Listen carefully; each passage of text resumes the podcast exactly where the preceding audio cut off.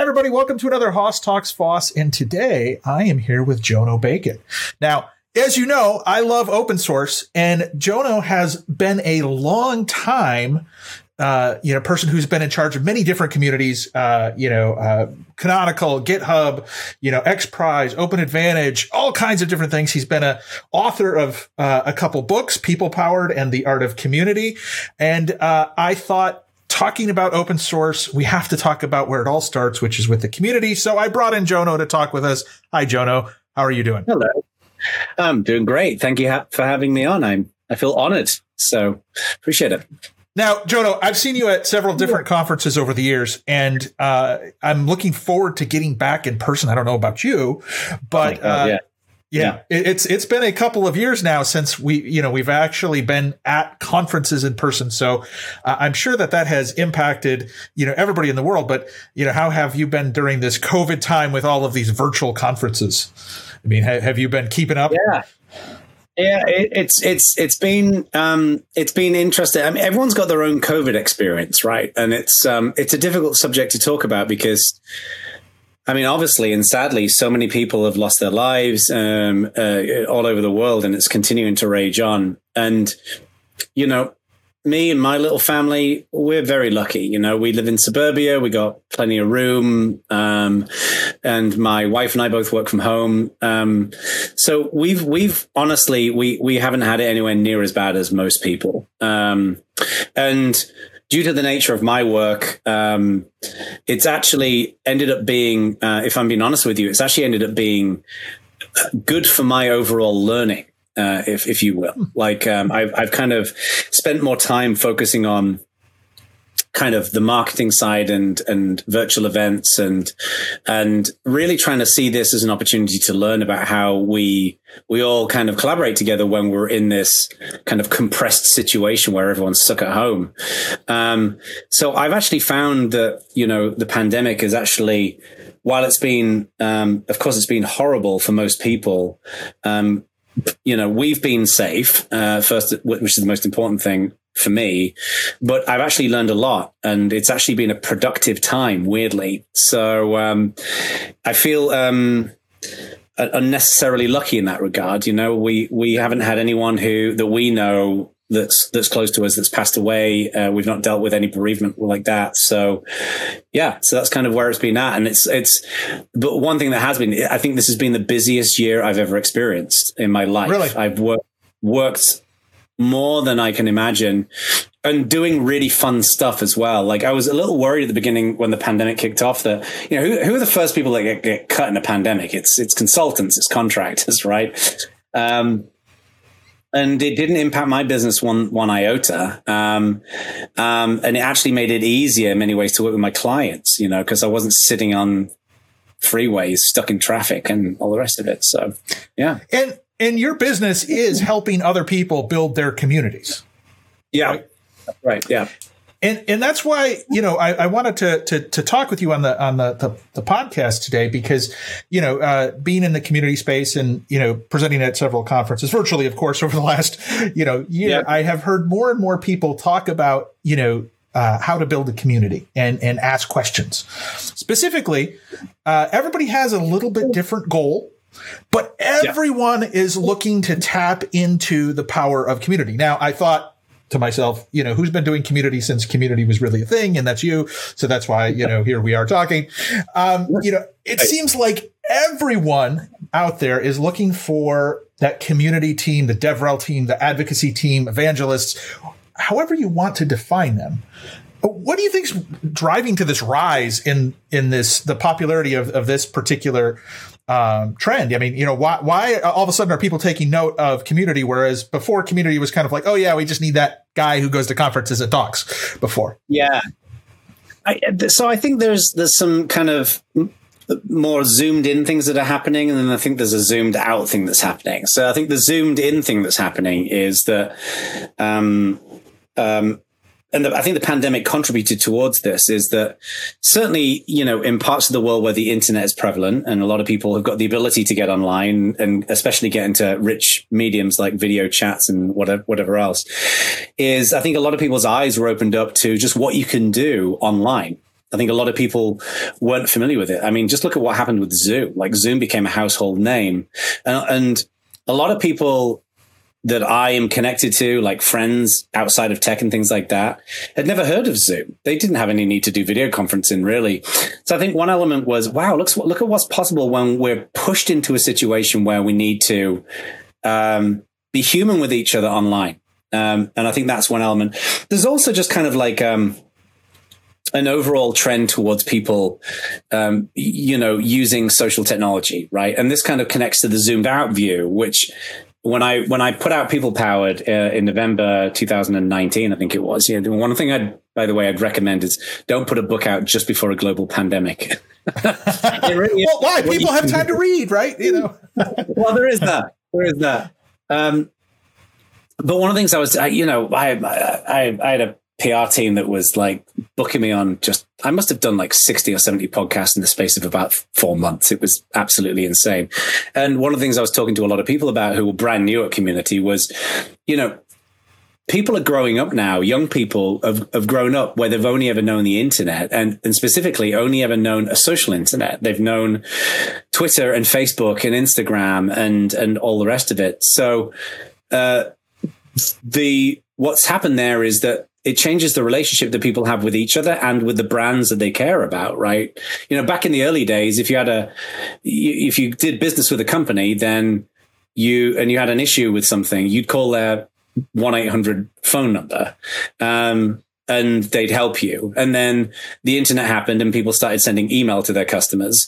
Um, and but it was always broadcast it was always there communicating with you and now we've got a world where we expect to be able to you know take a United flight, have terrible service, and then complain about it on Twitter and get a response. Um, is kind of the world we live in. So I think that's changing what companies um, have to react to in terms of how they build communities.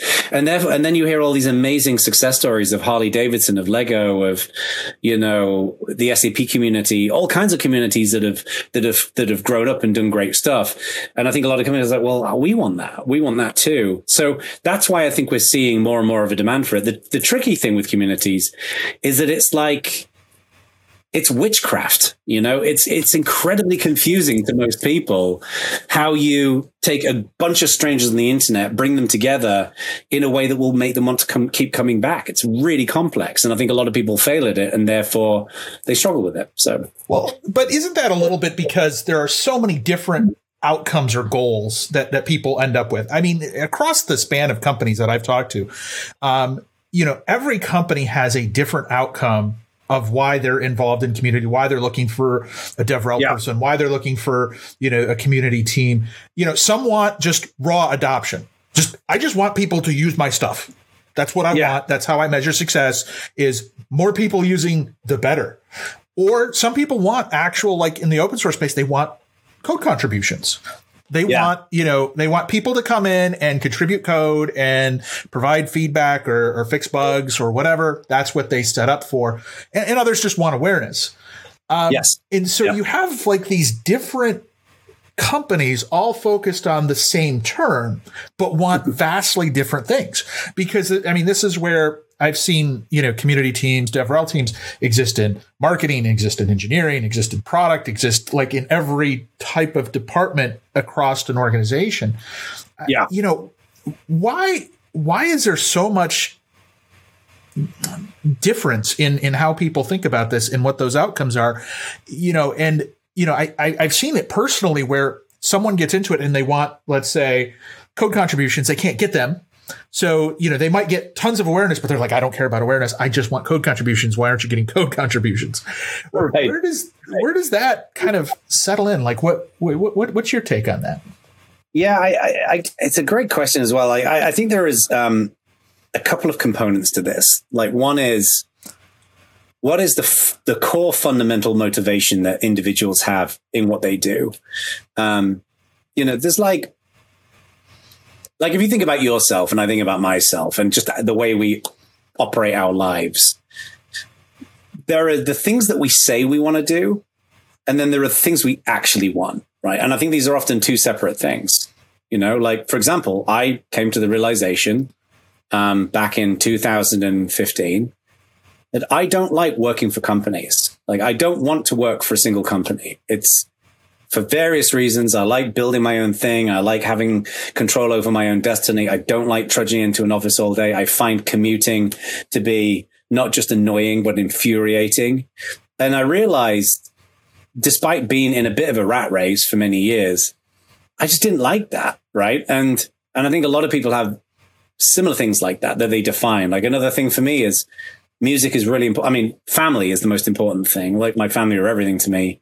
But outside of that, to me, is the you know the base of the pyramid, right? of the of the hierarchy of needs.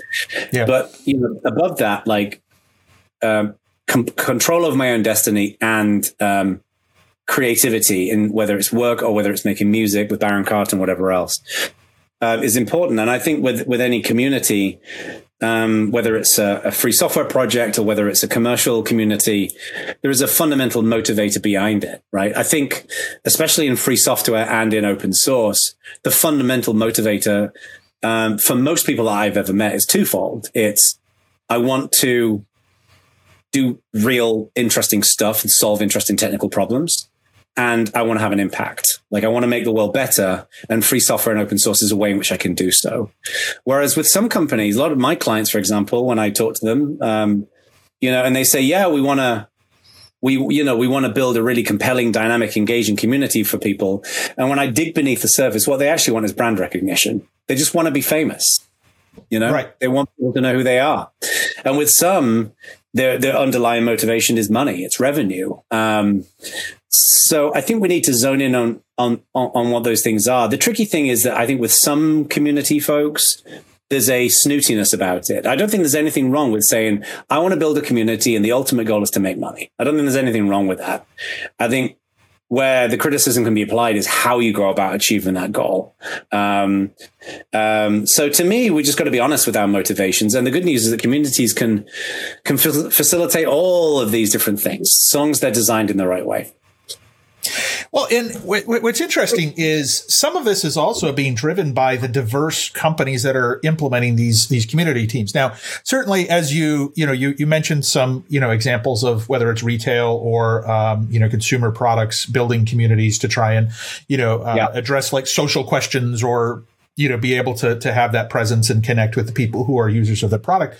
But long, you know, uh, ha- has the community, especially in the software space and the technical space, been uh, heavily associated with um, either that kind of uh, you know, support side of the business, or even like the open source side of you know the, the you know companies. Yeah, but we're starting to see that evolve into companies that aren't necessarily technology companies first, right? So banks, insurance companies, you know, oh, yeah. financial institutions, they're looking to adopt more of that openness, more of that collaboration. Now, w- what's interesting is some of them are looking to just do it internally because they're such large organizations. It's like we've got 50,000 people, so we need a community to understand internally each other. And then you've got others who really do want to collaborate externally. Um, and, so there's this this weird kind of intersection that I'm starting to see quite a bit as well, where you know you, have you've, you've got you know this this company that you're like why do you need uh you know an OSPO office right why do you need an open source project office why you know what are you trying to do like I, I don't understand and um you know I've started to see where you know a lot of companies that have classically been open source, they're tending to be more guarded and less open in their development. Whereas a lot of these traditional organizations are like, "Ooh, we want to adopt those open source philosophies, contribute back code, and hopefully get other people to help, you know, make this project better, um, get more yeah. traction out of it." Um, and I think that's you know a big difference between how you focus your efforts. You mentioned like some companies just want to make more money, um, you know, eh, whereas other companies you know this isn't their main product right? This is just something that they're doing like you know facebook famously gives away a ton of open source software um, you know or or other companies like that that they're just looking to contribute and build relationships across multiple companies to help build better products. Um, yeah. and, and it's yeah. a weird weird thing right? Always, yeah i mean i think one of the things that's one of the things that was a real dramatic realization to me and this was about this was in about 2008, I think it was 2009 when I when I discovered this. Is you know, when I when I got interested in free software and open source back in 19, 1998, uh, so ten years prior, um, I had never really experienced a lot of community, right? Beyond going to my local metal bar and seeing bands with my friends, um, which was a community in itself, but it was more of just a bunch of mates hanging out. Um, um and so therefore I associated community with open source and free software. And it took me 10 years to realize that is not the norm. Like what we have in the open source free software world is weird. Most communities aren't like that in any shape, or semblance of the word. You know, like the idea that, I mean, you've probably seen this. The amount of times um, someone just has an idea and then just starts building it right, is in itself an unusual concept, right? I'll, I'll, give you, I'll give you a stupid example. So we had an Ubuntu developer summit in um, Dallas, Texas, and uh, I was hanging out with, with my best buddy Stuart Langridge, who I do a podcast with, Bad Voltage, and um, uh, we were hanging out um, one morning. Um, having a cup of coffee and just talking, and we were joking about um, so Mark Shuttleworth, who was the founder of Canonical, right, right, had, yep. had taken to wearing these white pants, and they looked stupid. They look, he looked like he was in the Bee Gees, and uh, so we were kind of joking about these white pants, and and I I was joking to Shuttleworth like Mark's face about this direct. I was like, what what is happening with those pants? They're ridiculous, and it's like they're style, John. I'll teach you about it one day. And I was like, okay, and I was trying to bribe the guy who ran the AV for our event that when we kicked off the morning of, of UDS, I wanted him to play Saturday Night Fever by the Bee Gees when Mark went onto the stage, right? Of course, he knew that his job was not worth, it was worth a lot more than my casual trolling. So he politely declined. So that's when Stuart and I were talking about we were I was I was uh, maintaining a project called Jokosher back then, which was a, a, a music production tool for GNOME that uh, is built on GStreamer. And GStreamer, which is an audio video platform like an API, uh, had a feature in it um, called network clocks. So if you play an audio file on your computer and I play one on my computer, they can be synced up. GStreamer will sync them up so they play at exactly the same time. So I was saying to Stuart, wouldn't it be hilarious if we wrote a bit of software um, where you press a button and then it triggers everybody's network clocks on their laptop, and let's say there's a hundred people all running the software, and through their laptop speakers, it plays Saturday Night Fever at the same time when he comes on stage. And uh, and he was like, "That is a ridiculous concept." And we sat down, we started writing it, and we wrote this. I can't even remember what it's called now, but we wrote a first version of this, and it kind of worked. We never actually went through with it for the event. Mark would have thought it was hilarious because Mark Shuttleworth has got a wicked sense of humor. But what I loved about that was that's a good example of free software and open source in action. Someone has a random idea and then you just go and build it.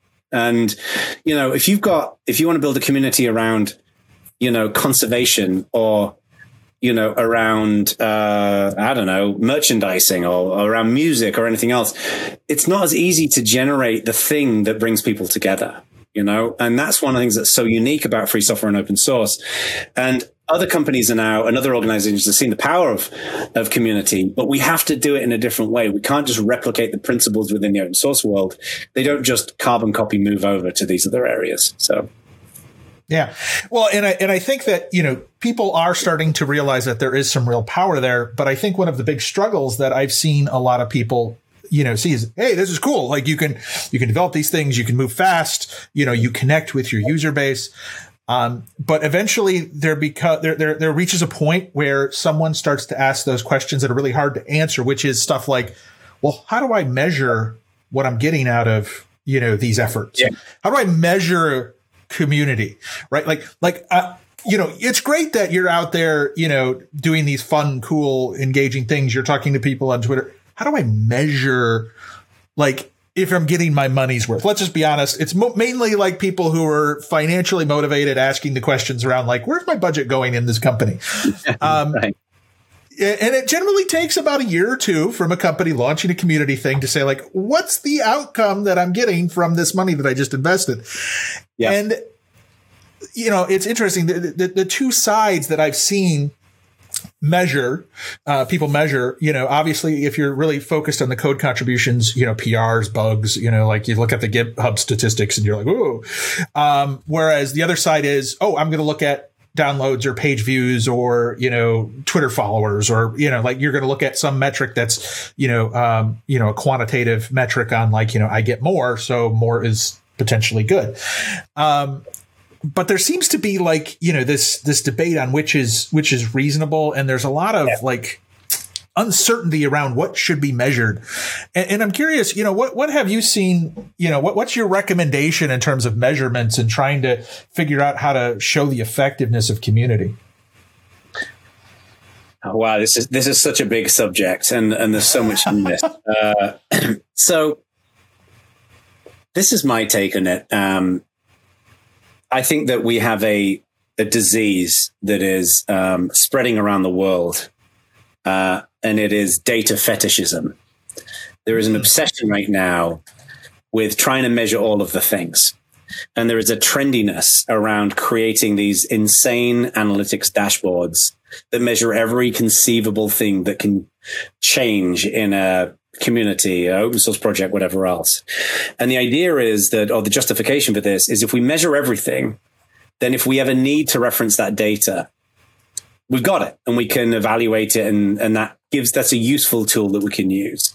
But to me, that is no different to buying a bomb shelter and filling it with macaroni and cheese in the case that there is a zombie apocalypse occurs, right? It's, it's, it's, it's, it's work that ultimately will rarely actually be useful later on.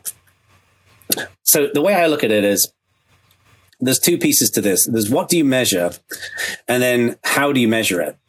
And I think the first thing we need to differentiate between is like, what do we measure? Uh, and what are the most important things to measure, right? So the one thing that's been bandied around in recent years is the ROI of community, the return on investment of community. Um, and I think it's a misnomer. Um, and the reason why is because uh, the real value of community and the reason why they're so magical, and I don't, uh, I'm not using that in an overly kind of poetic sense. Communities really are genuinely magical because they bring together the best of what makes us human beings.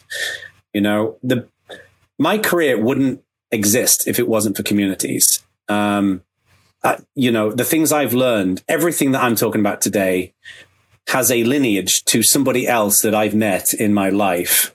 Um, the, uh, the real credit for it. And, um, so the, the magic of communities is immeasurable. Um, in the same way that, you know, we don't measure love. Like I don't measure my my love for my wife. I'm not saying, well, today I you have. Don't, you don't have a spreadsheet for that. I do. I mean, yeah. I, today uh, she kissed me 17 times, and the average duration of each kiss was 3.4 seconds.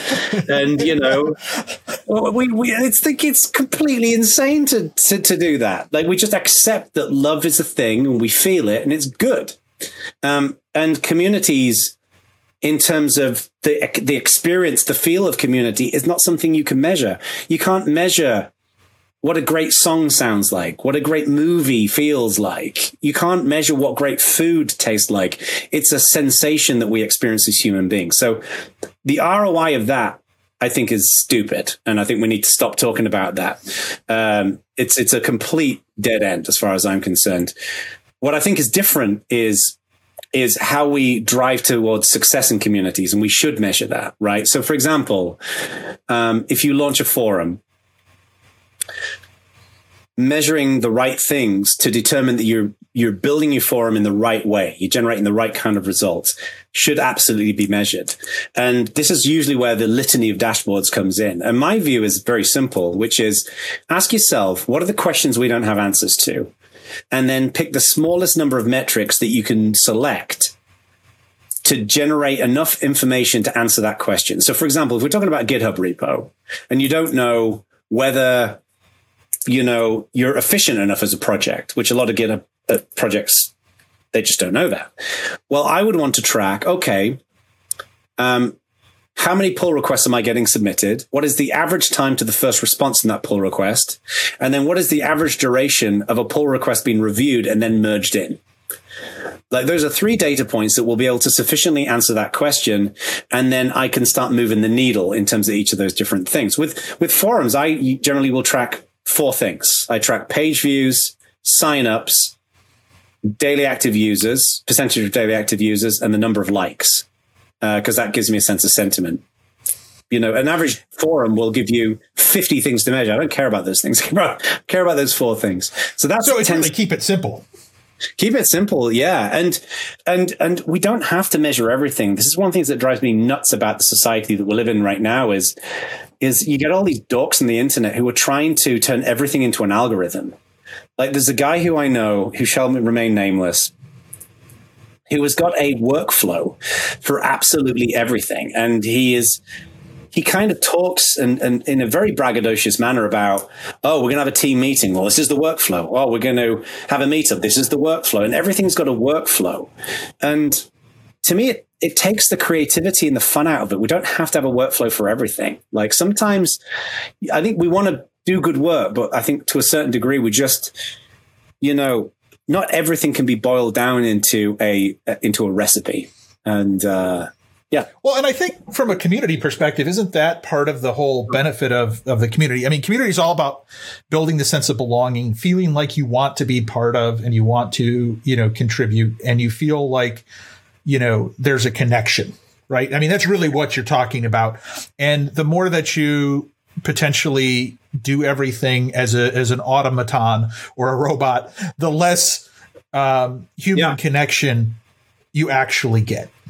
Yeah, and I think that's that that that's an interesting you know thing. But, you know, and and this is where I mean I've seen quite a bit of you know uh, community development over the last few years where you know you, you'll see you'll have kind of a group that's more on that let's reach out and and and you know, be touchy feely. That's that's heavily on the DevRel side, right? The advocacy side, where you're out there, you're teaching people, you're talking, you're you're trying to connect, and then you've got the group of the operations people in the um, uh, the community space who are very data driven. Who it's like, yep. I need to get you know fifteen thousand Twitter followers by the end of the month. I need to you know uh, get this many active users on my forum, uh, yep. and, and so you do have a split because you know there there are you know people who are very focused on trying to um, teach people and make those personal connections. And then there are a lot of other people who are just there to run the workflows.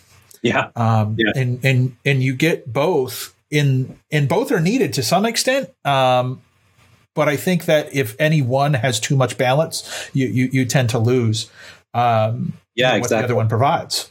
Right. I mean, if, if I'm going, oh, I was just going to say, like, you know, everything to me, everything can be compared to music. Uh, okay. You know, and it's like it's like Eric Clapton once said, you know, great music. It's not the notes that you play; it's the notes that you don't play. And um, you know, imagine if we wrote music in the same way that we sometimes think about business. You know, like um, when I think about even a formulaic band like ACDC are a very formulaic band, right? Every song sounds like some variation of the same kind of thing. Um, and you could probably create a mathematical equation like the, I don't know, the, the Ang- the Angus theorem or something like that. Um, I think somebody actually did that where they developed a program to develop ACDC music. I think there's a YouTube video where, where they did that, where they just output a whole new song. Yeah, exactly. It wouldn't surprise me. But what makes them so unique as a band with with ACDC specifically is the way they play the songs. And uh, and to me, the greatest music in the world is where you break the formula. Like I do this as a musician. I've got a, a, music project called Baron Carter, and often when I'm writing music, I'll get to a point and I'll think, "This is what I hear next in my head," but that's my algorithm telling me what comes next in the in the, in the you know in the list. Um, and then I deliberately say to myself, "No, pick something else." Whereas in business, often it's like, this is the steps that you go through. This is what we documented into our standards of practice and the, you know, all this kind of stuff and it's in our jira and it's like i think we have to we have to mix science and art together and the the most enjoyable things in the world are where people break the pattern you know so yeah So yeah, yeah. So I did I did search. There is a bot out there to generate ACDC music. If you're interested, it is. I will you will look now because you have to listen to the bot generated ACDC and say like, oh yeah, that, yeah. that actually does sound like an ACDC. I, I uh, heard like an AI bot that generated death metal, and it was actually pretty good. was it? Oh, yeah. okay. Yeah, all right. Well, yeah, there you go. Not too bad. Yeah. So. All right. Well, great. So, Jono, I want to be respectful of time. I want to thank you for sitting down and chatting with us a little bit about communities and where you see, yeah. you know, things going. Um, you know, I, I, do appreciate you hanging out with us for a little bit of time here. Oh, um, yeah. And hopefully you have a great rest of your day. Likewise. Thank you for having me on. Appreciate it. All right. Wow, what a great episode that was. We really appreciate you coming and checking it out. We hope that you love open source as much as we do. If you like this video, go ahead and subscribe to us on the YouTube channel. Follow us on Facebook, Twitter, Instagram, and LinkedIn. And of course, tune in to next week's episode. We really appreciate you coming and talking open source with us.